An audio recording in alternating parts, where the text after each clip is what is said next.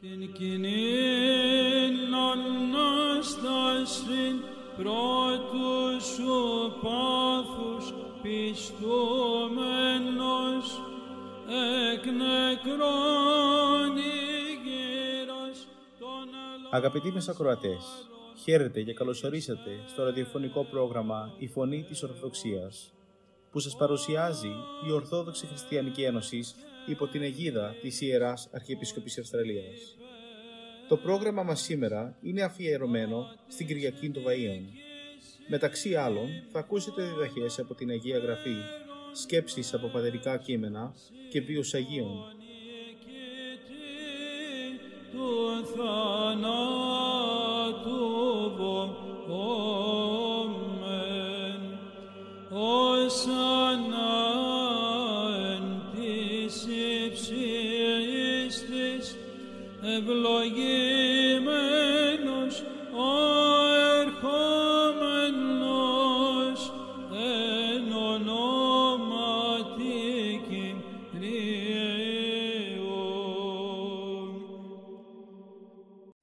Σήμερα θα μας μιλήσει ο ιατρός Ιωάννης Δημητρίου για το σημερινό Ευαγγελικό Ανάγνωσμα της Κυριακής των Βαΐων, το οποίο παρουσιάζει την θριαβευτική υποδοχή του Κυρίου Ιησού Χριστού στην Ιερουσαλήμ, από το κατά Ιωάννη Ευαγγελίου, κεφάλαιο 12, στίχη 1 έως 18.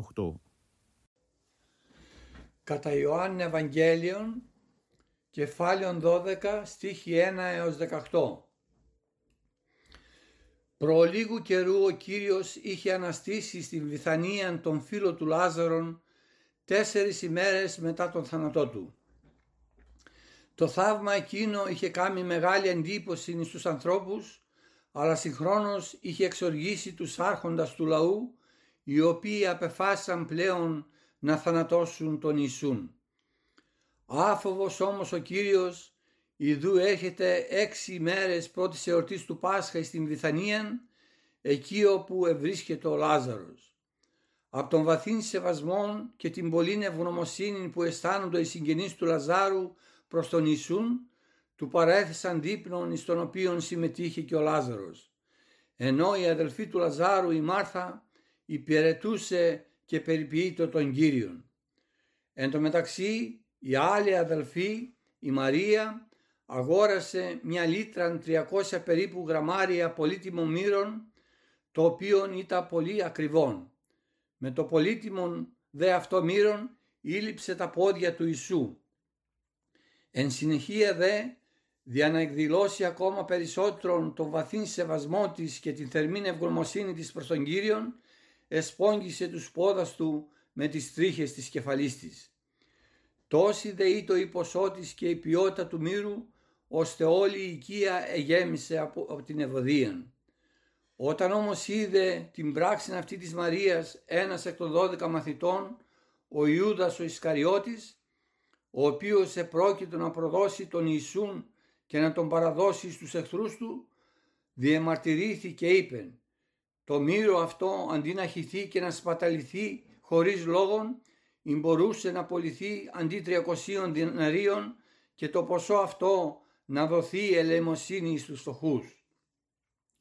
Ω τον δυστυχή, τα είπε αυτά τάχα ότι ενδιαφέρετο για τους φτωχούς, αλλά δεν επρόκειτο περί αυτού.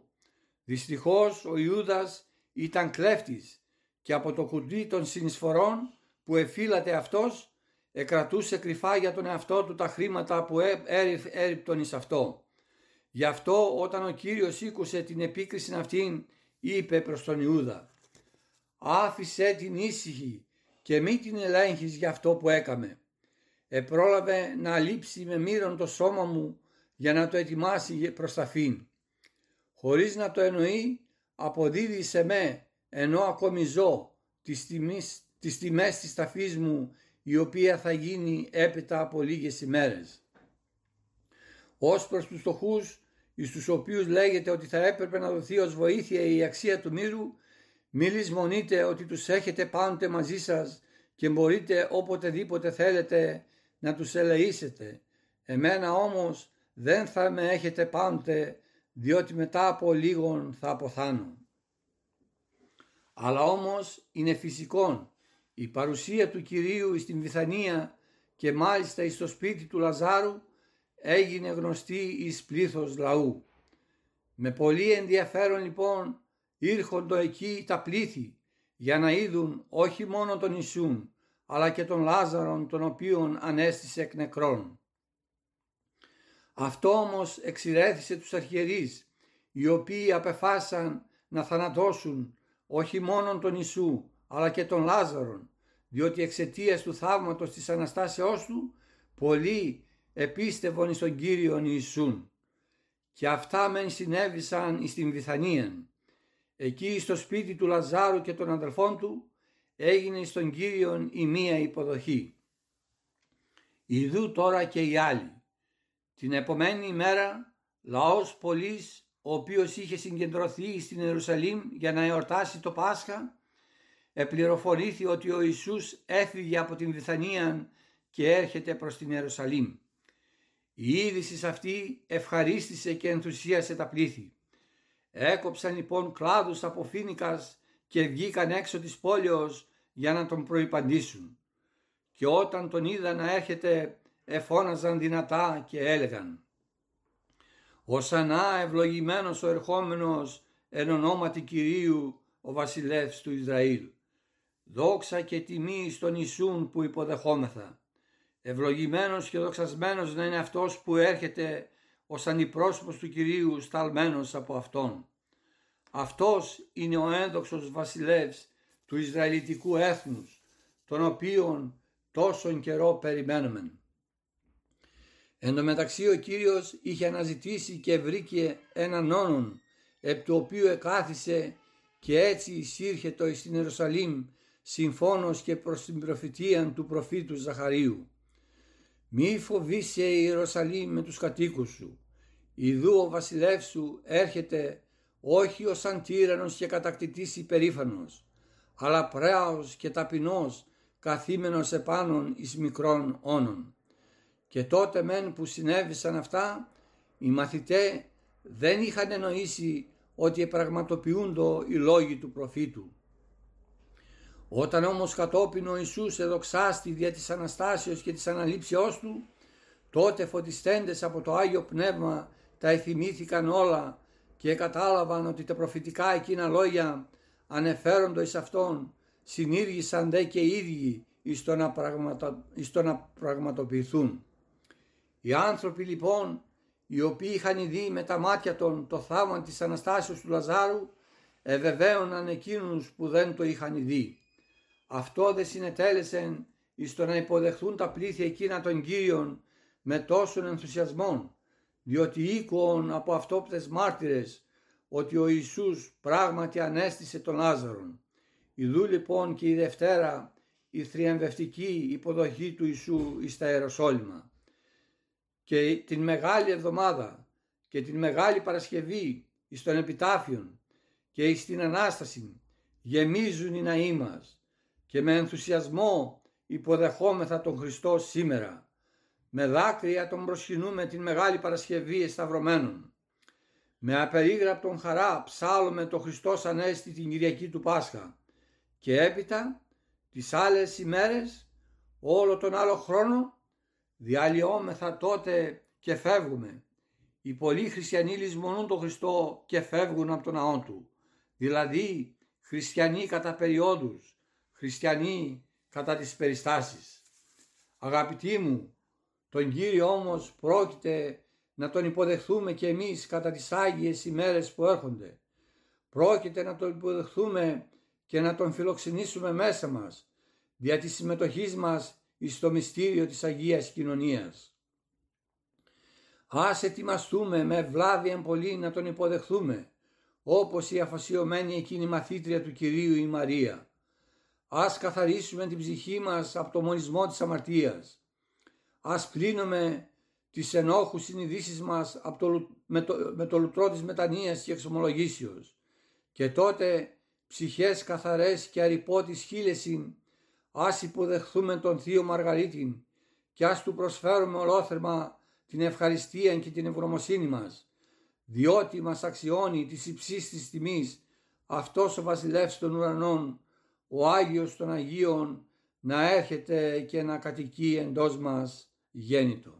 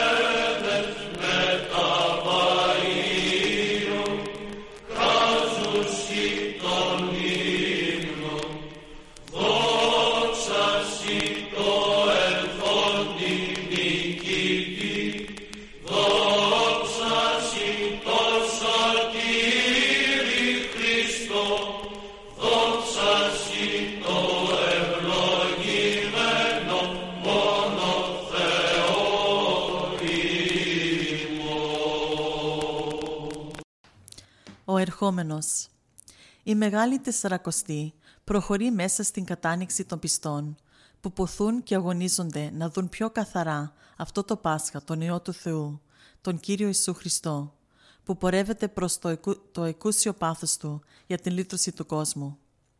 Και ο Θεάνθρωπος έρχεται, την Κυριακή των Βαΐων στους δρόμους της Ιερουσαλήμ, με παράφορο ενθουσιασμό τα πλήτη θα τρέξουν να τον υποδεχτούν ως ελευθερωτή του λαού και εγκόσμιο βασιλιά, όπως νόμιζαν. Όμως εκείνος ξέρει, αυτή η υποδοχή, αν εξαιρέσουμε τα άδολα οσανά των παιδιών, δεν έχει βάθος. Είναι τα αισθήματα μιας στιγμής, που δεν θα αντέξουν για τις επόμενες καν ημέρες. Γι' αυτό ο Κύριος βλέποντας αυτή την πόλη θα κλάψει για το παρόν και το μέλλον της. Από αγάπη και από θλίψη για όσα θα τη συμβούν, που δεν θέλησε να ανταποκριθεί στη στοργή του. Θα περάσουν λίγες μέρες και ο Ιησούς θα είναι πάλι ο ερχόμενος. Όχι τώρα για να ακούσει ζητοκραυγές, αλλά για να προσφέρει τον εαυτό του θυσία για την σωτηρία του κόσμου. Μέσα στις αποδοκιμασίες και τη σκληρότητα των αρχόντων του Ισραήλ και του ίδιου του λαού.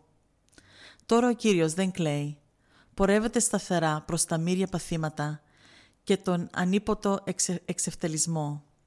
Από αγάπη και συγχωρεί τον λαό, τον Οσανά, που τώρα κραυγάζει το άρον άρον σταύρος των αυτών στον Πιλάτο.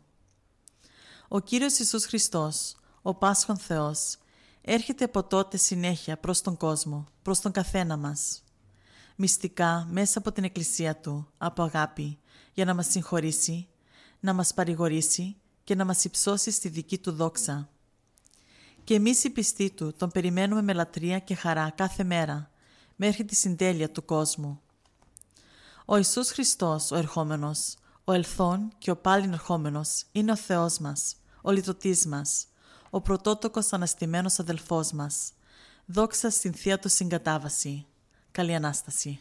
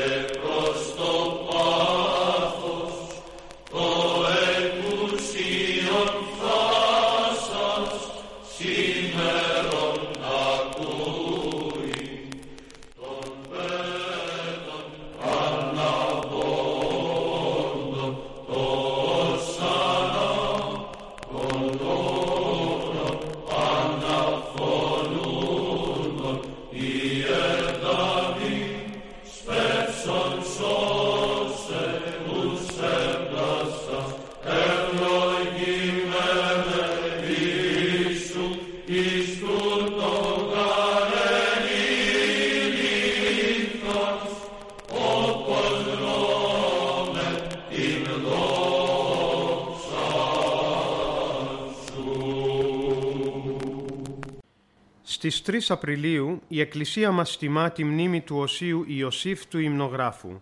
Στο πρόγραμμά μας σήμερα θα αφιερώσουμε μερικές στιγμές από τη ζωή του. Καταγόταν από τη Σικελία. Ο πατέρας του ονομαζόταν Πλωτίνος, η δε μητέρα του Αγάθη και τον ανέθρεψαν με τα διδάγματα και το ζωντανό πνεύμα της χριστιανικής ευσέβειας. Από την παιδική του ηλικία διακρίθηκε για την προτίμηση που είχε στα Ιερά Γράμματα και την απαγγελία ιερών ύμνων που έψαλε με πολύ αισθηματικότητα και τέχνη.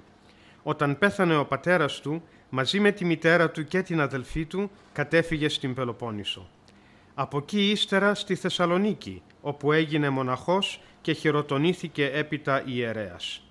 Στη νέα του ζωή διακρίθηκε για τον ιερό ζήλο του και την ασκητικότητα των συνηθιών του. Διέπλασε χαρακτήρα σύμφωνα με την ακρίβεια των χριστιανικών παραγγελμάτων, αναδείχθηκε πράος, ταπεινόφρον και άκακος. Εκεί επίσης συστηματοποίησε την καλλιγραφική αντιγραφή και σύνθεση εκκλησιαστικών ύμνων. Μετά από καιρό πήγε στην Κωνσταντινούπολη, όπου γνώρισε το Γρηγόριο το Δεκαπολίτη και συγκατοίκησαν για λίγο μαζί σε ένα κελί. Επειδή όμως αντέδρασε στα διατάγματα του οικονομάχου βασιλιά Λέοντα του Πέμπτου, εξεδιώχθη στη Ρώμη. Στο δρόμο τον απήγαγαν πειρατές στην Κρήτη και από εκεί επανήλθε στην Κωνσταντινούπολη, όπου και πέθανε σε βαθύ γύρας το 842. Δικό του έργο κατά μέγα μέρος αποτελεί και η λεγόμενη παρακλητική.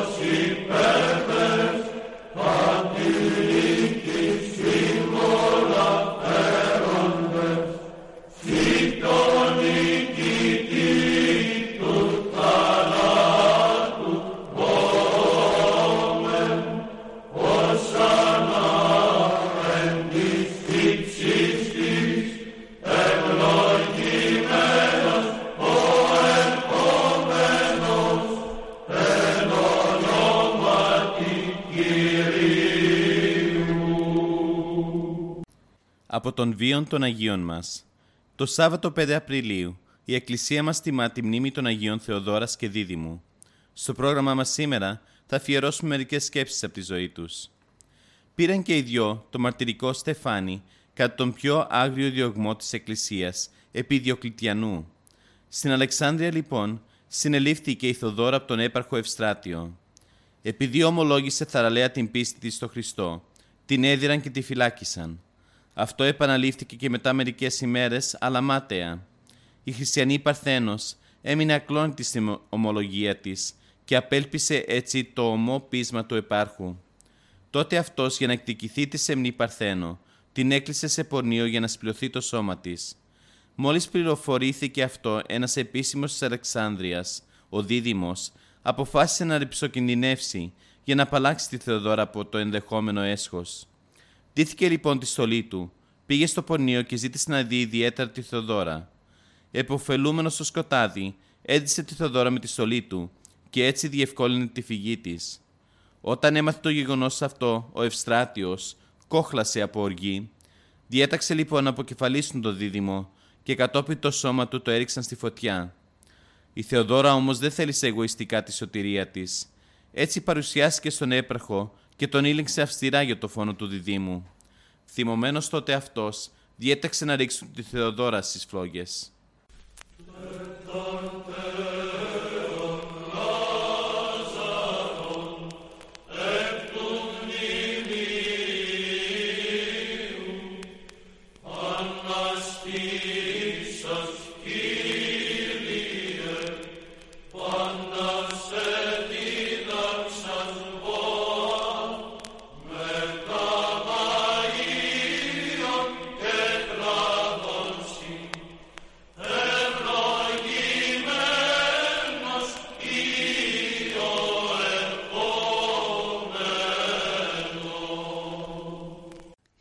Συνεχίζουμε το πρόγραμμά μας με μερικές σκέψεις από τον Γέροντα Παΐσιο για το φόβο Θεού. Ένας μοναχός ρώτησε τον Πάτερ Παΐσιο πώς μπορεί να αυξηθεί ο φόβος του Θεού; Εγρήγορση χρειάζεται, Ό,τι κάνει ο άνθρωπος να το κάνει για τον Θεό. Ξεχνάμε τον Θεό και μπαίνει μετά ο λογισμός ότι κάνουμε κάτι σπουδαίο. Μπαίνει και η ανθρωπαρέσκεια και κοιτάμε να μην ξεπέσουμε στα μάτια των ανθρώπων. Ενώ αν ενεργεί κανείς με τη σκέψη ότι ο Θεός τον βλέπει, τον παρακολουθεί, τότε ό,τι κάνει είναι σίγουρο. Αλλιώς, αν κάνει κάτι για να φανεί καλός στους ανθρώπους, όλα τα χάνει, όλα χαραμίζονται. Για κάθε ενέργεια του ο άνθρωπος πρέπει να ρωτάει τον εαυτό του. «Καλά, εμένα αυτό που κάνω με αναπάβει. Τον Θεό τον αναπάβει» και να εξετάζει αν είναι ευάρεστο στον Θεό. Αν ξεχνάει να το κάνει αυτό, ξεχνάει και τον Θεό μετά. Γι' αυτό παλιά έλεγαν προς Θεού ή τον αθεόφοβο δεν φοβάται το Θεό. Ή έλεγαν αν θέλει ο Θεός, αν επιτρέψει ο Θεός. Ένιωθαν την παρουσία του Θεού παντού. Είχαν συνέχεια μπροστά τους τον Θεό και πρόσεχαν. Τώρα βλέπεις μπαίνει σιγά σιγά το ευρωπαϊκό τυπικό και πολλοί δεν κάνουν το στραβό από ευγένεια κοσμική. Ό,τι κάνει κανείς να το κάνει καθαρό για το Χριστό. Να έχει το νου του ότι ο Χριστός τον βλέπει, τον παρακολουθεί. Σε κάθε του κίνηση κέντρο να είναι ο Χριστός.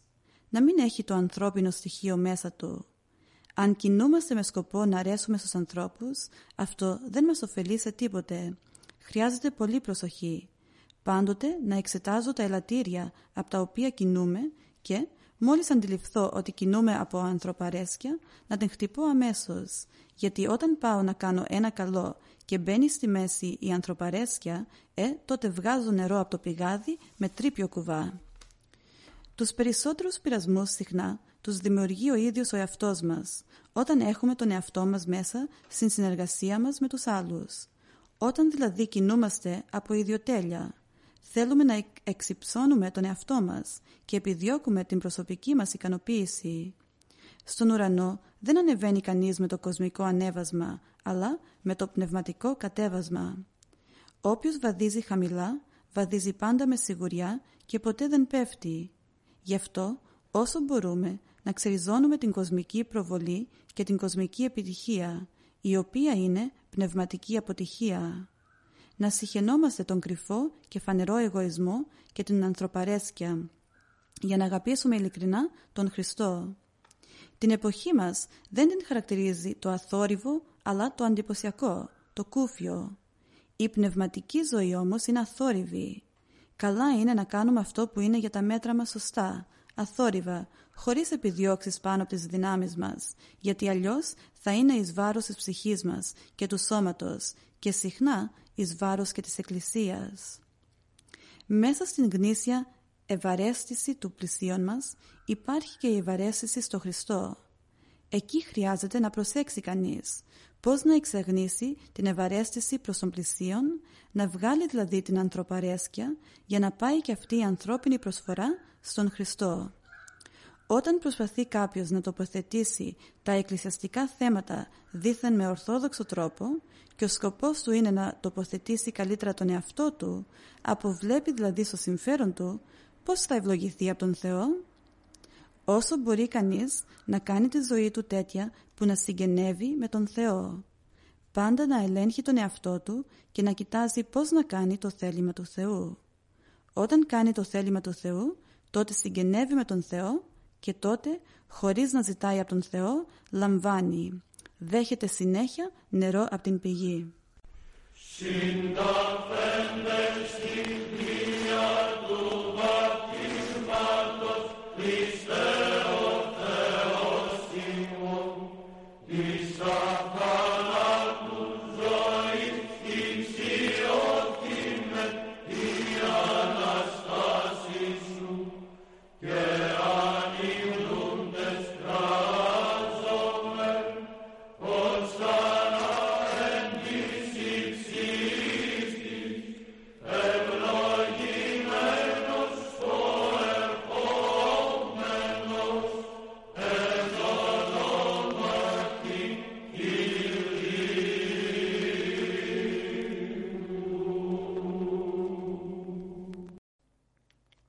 Στην διαφορά των χαρακτήρων κρύβεται η αρμονία του Θεού.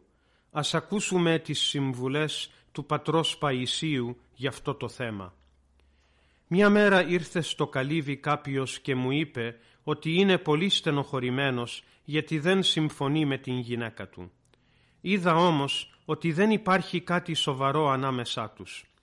Έχει ένα εξόγκωμα αυτός, κάποιο άλλο η γυναίκα του και δεν μπορούν να πλησιάσουν ο ένας τον άλλον. Χρειάζονται λίγο πλάνισμα. Πάρε δύο σανίδες απλάνιστες.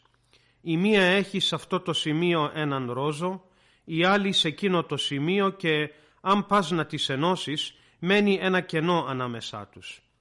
Άμα όμως πλανήσεις λίγο την μια από εδώ, λίγο την άλλη από εκεί, αλλά με την ίδια πλάνη αμέσως εφάπτονται. Μου λένε μερικοί άνδρες, δεν συμφωνώ με την γυναίκα μου, είμαστε αντίθετοι χαρακτήρες. Άλλος χαρακτήρας εκείνη, άλλος εγώ. Πώς κάνει τέτοια παράξενα πράγματα ο Θεός, δεν θα μπορούσε να οικονομήσει μερικές καταστάσεις έτσι, ώστε να ταιριάζουν τα ανδρόγυνα για να μπορούν να ζουν πνευματικά; Δεν καταλαβαίνετε, τους λέω, ότι μέσα στην διαφορά των χαρακτήρων κρύβεται η αρμονία του Θεού. Οι διαφορετικοί χαρακτήρες δημιουργούν αρμονία. Αλίμονο αν ήσασταν ήδη οι χαρακτήρες. Σκεφτείτε τι θα γινόταν αν λόγου χάριν και οι δύο θυμώνατε εύκολα. Θα γκρεμίζατε το σπίτι. Ή αν και οι δύο ήσασταν ήπιοι χαρακτήρες θα κοιμόσασταν όρθιοι. Αν ήσασταν τσιγκούνιδες θα ταιριάζατε μεν αλλά θα πηγαίνατε και οι δύο στην κόλαση.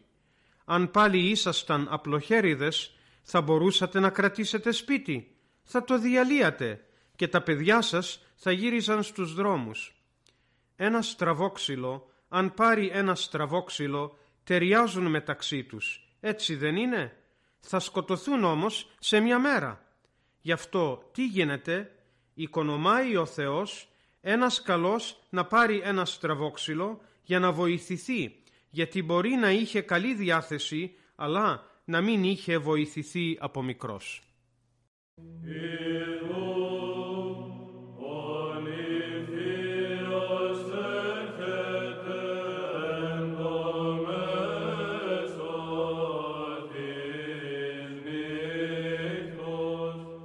Και εδώ φτάσαμε στο τέλος του προγράμματος. Σας ευχαριστούμε για τη συντροφιά σας θα είμαστε και πάλι κοντά σας την επόμενη εβδομάδα. Μπορείτε επίσης να μας παρακολουθήσετε στο Facebook, Spotify και στο YouTube, κανάλι «Η Φωνή της Ορθοδοξίας». Αγαπητοί μας ακροατές, καλή μεγάλη εβδομάδα.